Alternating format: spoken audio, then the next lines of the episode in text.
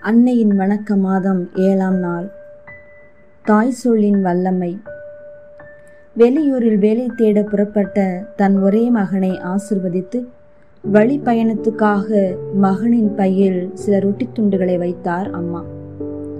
பிறகு மகனிடம் அன்பு மகனே இந்த ரொட்டி துண்டுகளை உனக்காக மட்டுமே என நினைத்து நீ வைத்துக் கொள்ளாதே.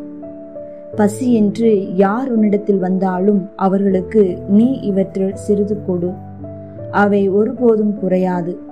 நீ இந்த ரொட்டி துண்டுகளை யாருக்கும் கொடுக்காமல் நீ மட்டும் எப்போது உண்கிறாயோ அப்போது இவை வேகமாக குறைந்துவிடும் என்ற அறிவுரையையும் சொன்னார் அம்மா.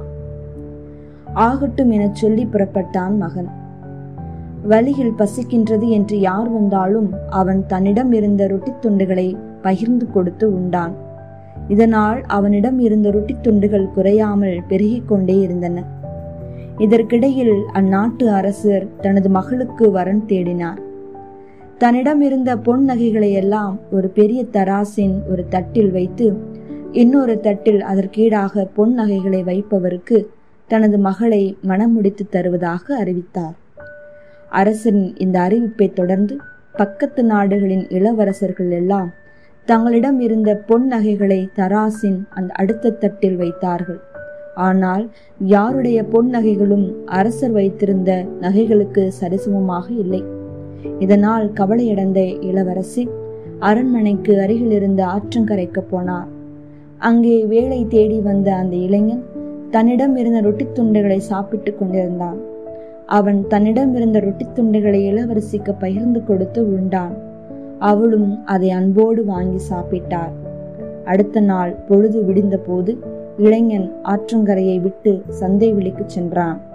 அப்போது அரசரின் அந்த அறிவிப்பு பற்றி கேள்விப்பட்டான். அரசரிடம் சென்று தானும் அந்த போட்டியில் கலந்து கொள்வதாக சொன்னான் இளைஞன். அவனின் நிலையை பார்த்து சற்றும் தயங்கிய அரசர் பின் போட்டிக்கு சம்மதித்தார். அந்த தராசின் அடுத்த தட்டில் தான் வைத்திருந்த ரொட்டி துண்டுகளில் ஒன்றை எடுத்து வைத்தான் இளைஞன்.